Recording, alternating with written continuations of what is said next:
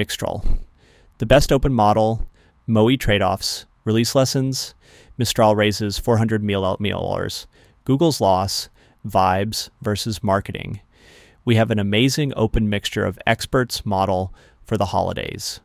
Emergency blog, as I finally study and understand mixture of experts. As the holiday season comes around, remember, you can give the gift of interconnects. While it's still early days on paid features, it'll guilt them into reading the highest signal AI essays out there. The AI community loves to launch products before or during the biggest AI conference of the year, the Conference on Neural Information Processing Systems, NeurIPS. Last year, ChatGPT launched with a murmur that grew into a roar. This year, we have Google launching Gemini last Wednesday, but that is already overshadowed. On Friday, December 8th, the San Francisco contingent of the AI community woke up to another torrent link from our friends in Paris. Screenshot 2023-12-11 at 9:01.10 a.m.png. The model, cleverly named Mixtral 8x7b, is an 8-expert, sparse mixture of experts, SMoE model, with about 52 billion total parameters, of which 12b are active at inference.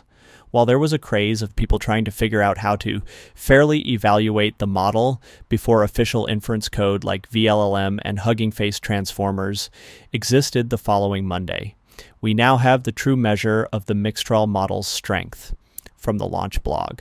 It gracefully handles a context of 32K tokens. It handles English, French, Italian, German, and Spanish.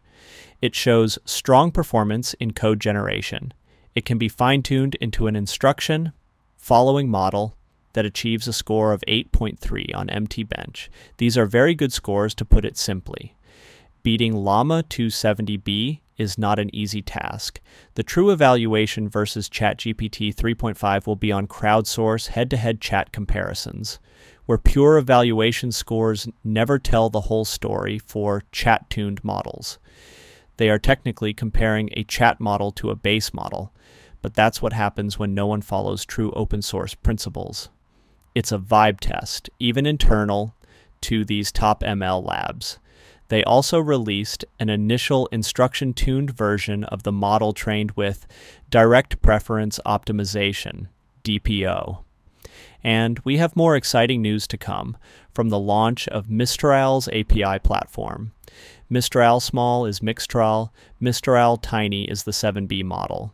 Here, we can see that a larger checkpoint of Mistral is already done training, called Mistral Medium, which has very strong benchmarks, but not yet to GPT-4 levels, which to recall has evals of MLU 86.4, HellaSwag 95.3, AI2 Reasoning Challenge 96.3, Wino Grande 87.5, GSM 8K 92.0. Of course, these comparisons are pending shot count, which is how many in-context examples exist in the prompt and other tunings. Mistral Medium passing GPT-4 on Wino Grande is a good sign for potential encoding reasoning tasks, where open models have lagged substantially. Finally, it is obvious that the naming medium warrants immediate and vast speculation on the existence of large and extra-large models. Given that the Mixtral model is a MoE model with about 12 billion active parameters, there's a lot of room to scale upwards. More on MoE later in the post. Let's go, but let's not get ahead of the fact that we don't know if every model will be openly released. They do need to make money after all. The key thing that makes Mistral look so good is velocity. Both Mistral 7B, their original model, and now Mixtral were released in between Llama 2 and Llama 3. While it's almost a certainty that the Llama 3 base model is done training and they're doing safety experiments, the relative velocity further amplifies the perceived capabilities of Mistral as an organization and their models. Chapeau, mixture of expert, MoE, basics. I'll answer the most obvious question first. Why are so many people using MoE models? In short, two things that I will revisit in this post.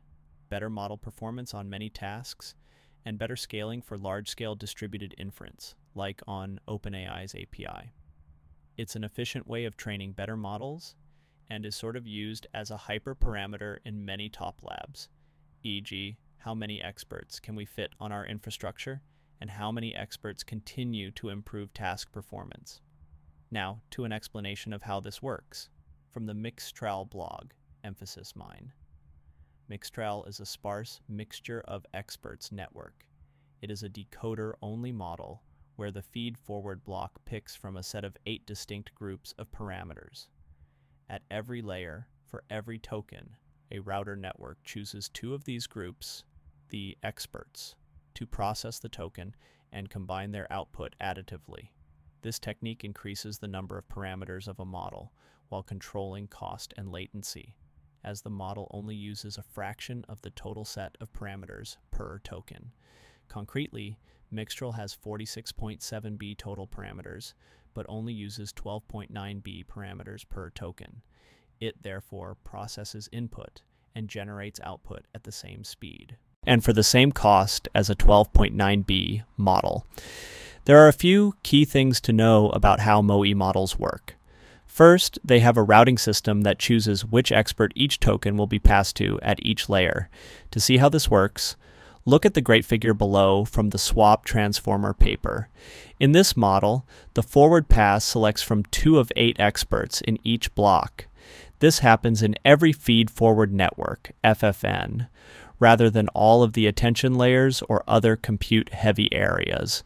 This is why the new network Mixtral doesn't have 56 billion parameters from 7.856, but only 46.7 billion. Second, MoE models effectively make the trade of increasing VRAM usage for faster inference and better model performance at the same active number of parameters. With this, MoE is a training hyperparameter that increases model performance, especially with more VRAM available, for faster inference and a bit better performance. Sparsity in LLMs effectively means that many of the connections in the network can be set to 0 during inference and or training. MoE is a specific architecture particularly suited to this.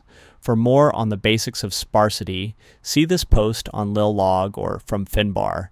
In the weeds, details some people, like Karpathy, can read the metadata of the model state dictionary and know basic facts about how the model compares to dense networks.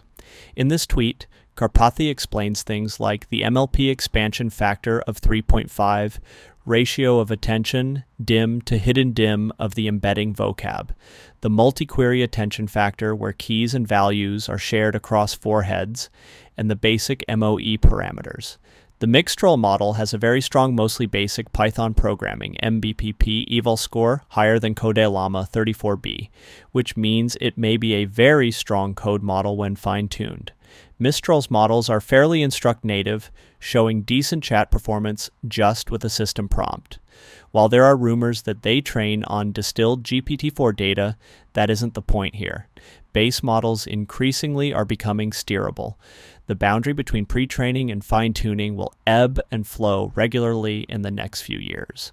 MoE quirks and lessons. This is the real reason I'm posting this. The interesting things we have to learn about MoE models in OpenML. Faster inference with more memory. Again, from the Mixtral blog, which shows how the active parameter counts compare to the Llama 2 models. Here, we can see Mistral pretty clearly dunking on Llama models when comparing active parameter count. This is the advantage they get for moving fast. However, the parameter count and inference advantages of MoE models is not unilateral.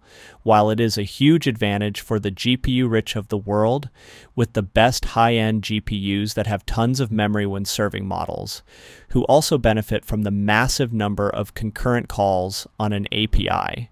That is, MoE models handle batching well. When running the model locally with one single prompt, the expert parameters should be loaded in and out so that all 47 billion parameters don't need to be saved at once. But I'm not sure how fast it is to swap between them if the next requested token needs a different expert. This can let more people play with the model, but new system bottlenecks emerge. On the other hand, if many requests are being handled in one batch, then all the experts will likely be stored in memory. and the inference speed is solely limited by the number of flops that a GPU can perform, which is the normal bottleneck of serving LLMs. Bootstrap model from Mistral 7B, aka stitching 8 models together. There was an interesting tweet that pointed out a strong correlation between the parameters in the Mixtral model and the previous Mistral 7B model that everyone has loved recently, the predecessor to my team's work on Zephyr Beta. This was posted to make it seem like Mistral jammed 8 models together, turned on fine-tuning, and got a Mixtral out. I don't think this is the case, and haven't seen anything in the literature to indicate that is possible. From the Mixtral blog, Mixtral is pre-trained on data extracted from the open web. We train experts and rooters simultaneously. So it seems like the Mixtral model is not continual training from the 7B model, but rather using a continuation of the same dataset and training infrastructure, which is logical. Safety flag in the system prompt Eric Mitchell pointed out the following quote from the blog post on how Mixtral handles content filtering. Mixtral can be gracefully prompted to ban some outputs from constructing applications that require a strong level of moderation, as exemplified here. The guardrailing API looks like the following: chat response, corn client, dot chat, model, Mistral Tiny, messages, chat, message, role, user, content, what is the best French cheese, safe mode, true, where safe mode appends a system prompt, essentially asking the model to be safe. If this is served in the API, it'll lead to new varieties of jailbreaks, switching the safety on and off, and so on. The simple API is reasonable from a platform perspective. The safety needs of your model depend on the use case of your customer. Consumer products need filters. Enterprise ones may not, as a gross oversimplification. Compressibility, local running, and fine-tuning. As far as I know, instruction tuning and RLHF on MoE models proceed the same as long as the codebase you're using as the MoE architecture is implemented and you have enough VRAM. However, there are lots of questions as if this is easy to use for the vibing fine-tuning community due to the increased memory needed for training relative to a true 12B parameter model.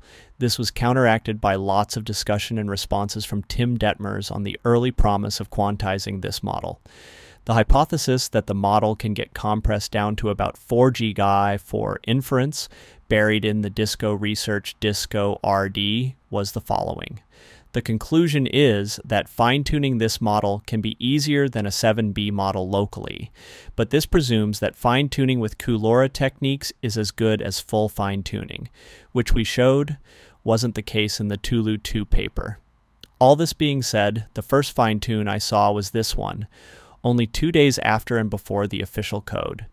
There'll be a ton to learn in this space, and I expect to write an entire other post once people start using RLHF on MoE models in the open. Future issues with torrent releases. While releasing models with torrents is fun and meme-y, I'm not sure it's something that should be encouraged. The weekend before the official models were released on Hugging Face was a deluge of model copies and local experiments.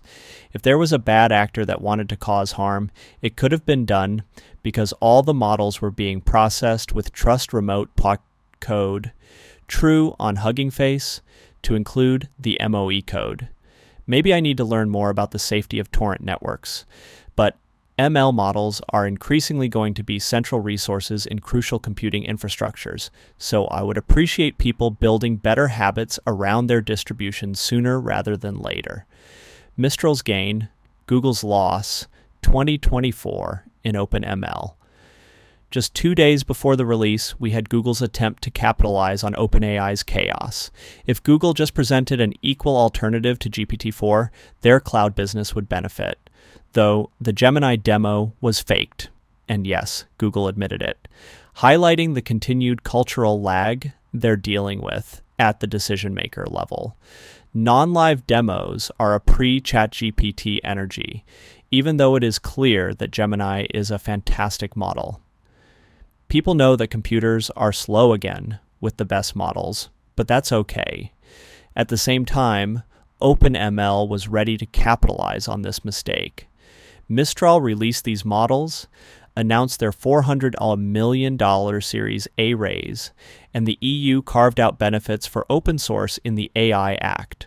More analysis on Twitter. All just weeks after the creation of the AI Alliance, AIA, a giant open source ML coalition. The border between vibes and reality in OpenML is not quite fully settled.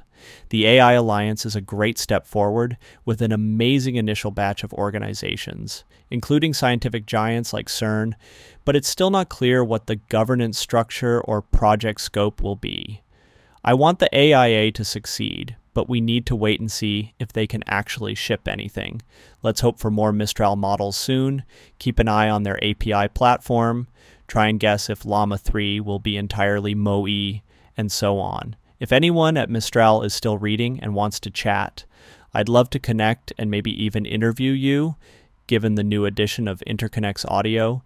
Given that the active parameters are only about 12B for Mixtral, I see extremely strong chat fine-tunes coming next year. It'll be a moderate shift in the training code people use to adapt models, but things like Zephyr Gamma and Tulu 3 now have all the ingredients to definitively beat GPT 3.5. The question is, how far does this shift take us towards GPT-4? I think we still need a bigger base model to close that gap. But as I've discussed before, open models are on a different development path than closed ones, so we should be excited and see where it goes.